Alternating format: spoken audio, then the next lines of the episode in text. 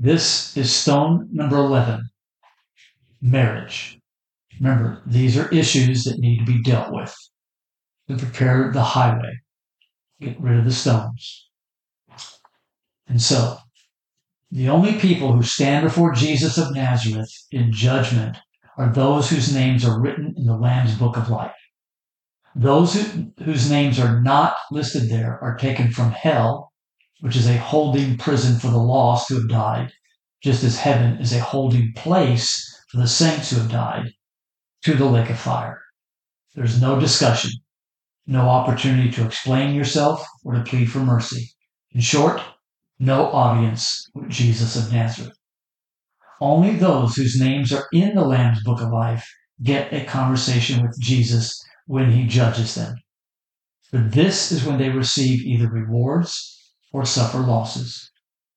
Further, those who stand before Jesus in judgment, I believe the very first issue he will judge, if a person was married, will be what he or she did as a husband or wife.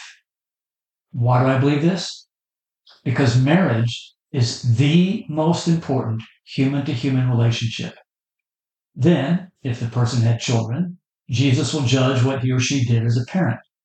Then he'll judge what they did with their parents. Then what they did with their siblings. Then what they did with the family of believers. Then what they did with all other people. And in judging through these levels of relationships, this process will, will reveal quite clearly one's relationship with Jesus. For what one does with others says much about where one is with Him. Matthew 25, 37 through 45. But again, the relationship that says the most about a person's true relationship with Jesus is the marriage relationship. Sadly, though, this is one of the not so talked about issues in the church. The enormous numbers of failed marriages, all kinds, those that end in divorce, as well as those that are undivorced yet pathetic at the worst, or mediocre at the best. And the impact these have on the church, because those relationships have an impact on the church, whether they're healthy or whether they're not. And one of the main reasons for this disgraceful condition of the vast majority of marriages between Christians and the impact it's having on the church concerns the fact that these Christians, these Christian husbands and wives, are not growing and are not maturing in the first and the greatest commandment, which means they're not growing in the fruit of the Spirit. Real, producing real love, of course, which is the very first one that's listed. And so, 1 John 4 comes into, into play. Whoever claims to love God, yet hates his brother or sister or your spouse, is a liar. For whoever does not love their brother or sister, their spouse, whom they have seen, cannot love God, whom they've not seen. When a person does not love his or her spouse, truly it does not matter what else that person is doing. Nothing else is, is as important to Jesus as one's marriage. He can use donkeys to preach and prophesy, and he can make rocks worship him. So he doesn't need our ministry. This pro- prolific failure of marriages between two Christians, all kinds, divorced or undivorced, but pathetic or mediocre, is probably one of the most revealing evidences of the pitiful condition of the bride in this country. In 1 Corinthians 15:46, Paul asserts a spiritual principle. The spiritual did not come first, but the natural, and after that, the spiritual. In other words, sometimes what is going on in the natural realm tells us something about what is going on in the spiritual realm. So, since Paul and Peter began by addressing wives, I will too. Many women and or wives seem not to grasp the incredible importance they have as a woman and or a wife in the spiritual realm. For by submitting, honoring, and following their husband or male leadership if they're not married, fitting themselves into their husband's life, they're modeling what the bride is to do with Jesus, the bridegroom, the husband. Women want to be considered important. Well, You are. You absolutely are. Just not as our culture says you are, but rather as Jesus says you are. Feminism and the Americanisms say that Jesus' assignment to wives is wrong, demeaning even. But these are demonic liars. For there's no democracy in a godly marriage, and neither are there personal rights in a godly marriage, for neither of these are biblical, as I talked about in some previous episodes. Now, certainly, a wise husband wants and needs his wife's input, her perspective. However, the husband has the responsibility to make the final decision, which is not up for debate or a vote. This is because Jesus is the husband in charge. Creation moves from the simplest to the most complicated. Thus, since woman was the last to be created, women are the highest of creation, for they are the best of all that the Son made. Of course, what is also true is that to whom much is given, much is expected. So it is a great honor and an awesome privilege, as well as a huge responsibility to be the creature who represents Jesus' bride in the natural. And not only is this a great honor and an awesome privilege and a huge responsibility to women, but there's also an excellent wisdom in one's assignment as a woman. Since women are the highest and the best of all creation, Jesus applied the same principle he used with the apostle Paul in 2 Corinthians 12. Keep women from becoming conceited, about being the highest and the best of all creation. Jesus put them under a lesser creature, namely their husband and or male leadership in general. This is the place where women can excel and shine revealing the indescribable, breathtaking beauty of being a woman. So, it's actually true. We men are below women. I'm not joking here. This is a biblical fact. However, in Jesus' wisdom, he put woman under male authority and male leadership, for better or for worse, for the protection and for the development of a quality he highly values. Now, do men screw up? Well, yes, and absolutely. But that is not to be the woman's concern. Women get to trust Jesus to deal with men and or a husband when, not if, they're stupid. It's that simple. 1 Peter 3, 5 and 6. And in doing this, women get the privilege of being an example to the world of Jesus' bride who submits to him in all things. Now, granted, Jesus is a perfect husband, and human husbands or male leaders are nothing of the sort, not even on a good day. But in this, women get to acquire the unfading beauty, the unfading beauty of a gentle and quiet spirit, humility, something that is of great worth, great worth Jesus of Nazareth. 1 Peter 3 4. So do not minimize your assignment as a woman. For if a woman demeans this, she's telling Jesus he's an idiot and doesn't know what he's doing. If I were a woman, I would have two goals. My first goal would be to mature in the first and greatest commandment. Every follower of Jesus. That's the number one goal. And then secondly, as a woman, if I were a woman, I would want to mature in what Jesus says is of great worth to him. Great worth. A gentle and quiet spirit. For this is a critically critical point. A wife is to serve the purpose of her husband. I might pause here for a moment. I was just thinking, if you fall in love with a guy that loves to go bowling, well, you better buy yourself a pair of shoes and a bowling ball because you're going to be doing that with him. You're serving him.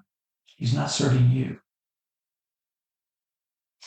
For women are made for man, not the other way around. Wives are their husband's helpmeet, not the other way around. And this is the same for the church.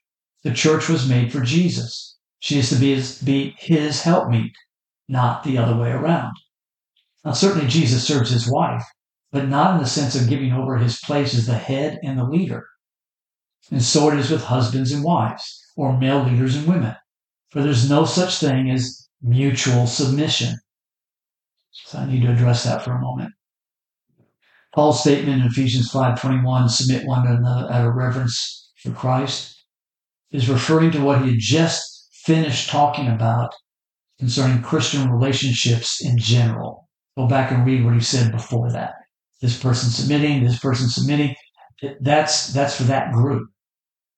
Then he addresses husbands and wives separately and distinctly, telling wives specifically to submit to their husband.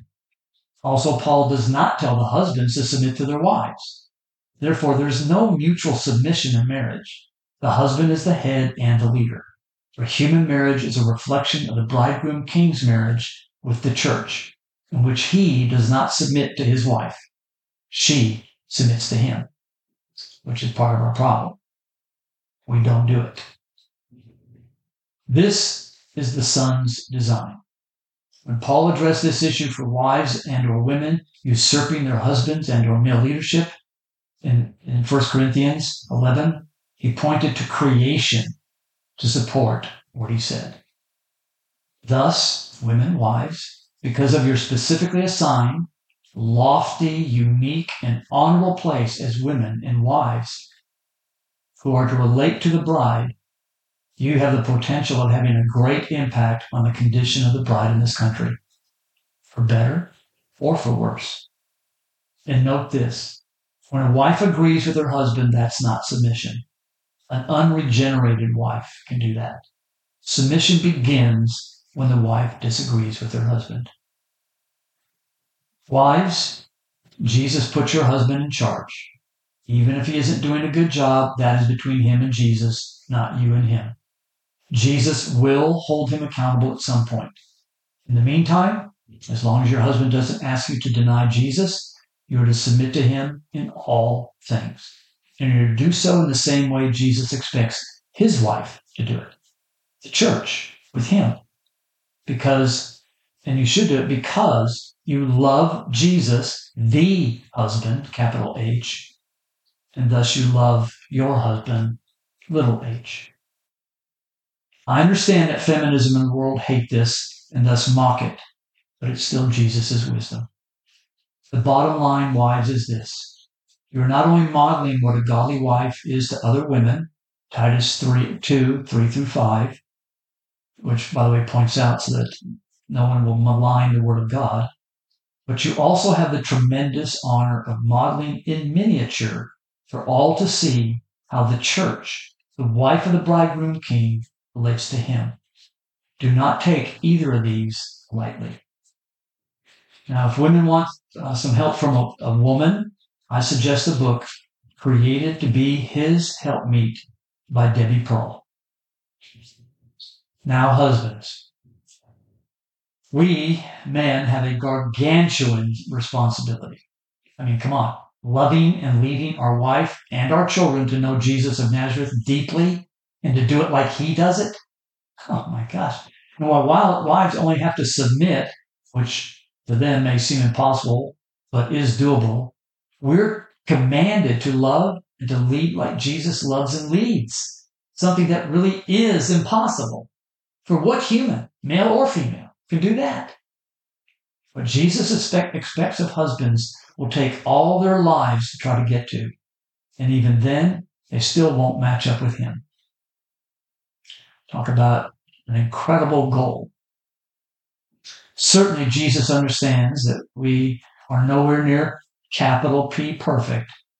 But he also knows no husband will ever love and lead his wife exactly like he does his, but he does expect you and I to grow in the first and the greatest commandment, which is our only hope of developing his love and his wisdom in us with, with, with which to love and to lead our wife, even somewhat like he loves and leads his wife, the church. I don't have adequate words to describe the giganticness of this lifelong goal and purpose. And yet, just because it's insurmountable, even impossible, it is not optional. The good news is that men were designed to do it, to love and to lead. Therefore, as the husband, you need to get not only not only to model to others what a godly husband is, but you also get to model in miniature what Jesus is like with his bride. So human marriage is not merely about companionship and having children, as God as good as these are. Human marriage is about one man and one woman having the opportunity and the privilege of tasting for themselves a little something of why Jesus created creation and to model that before others. And this is why divorce and undivorced but pathetic or mediocre marriages are simply not acceptable. There are three sources I have for you here. If you want to read more about it, Recovering Biblical Manhood and Womanhood by John Piper and Wayne Grudem, Countering the Claims of Evangelical Feminism by Wayne Grudem, and Leadership is Male by David Pawson. One last issue about marriage. Marriage between one man and one woman only is established with a covenant and is the only human to human relationship that is based upon a covenant. Neither partner has a, a covenant with their parents, with their siblings, with their friends, or with their children. Therefore, no one is to come between a husband and his wife. No one is to seek to have a place with either one of them that is equal to what the person has with their partner, much less to have something greater than they have with their partner. Not the couple's parents, siblings, friends, nor their children. A married couple is to keep their relationship higher and above, foremost and before all other relationships. Thus, couples must protect the sanctity and the preeminence of their marriage relationship, or their marriage will suffer and it will not be what Jesus wants it to be. Bottom line, m- marriage matters profoundly before Jesus, the bridegroom, came. I'm here to in the fire,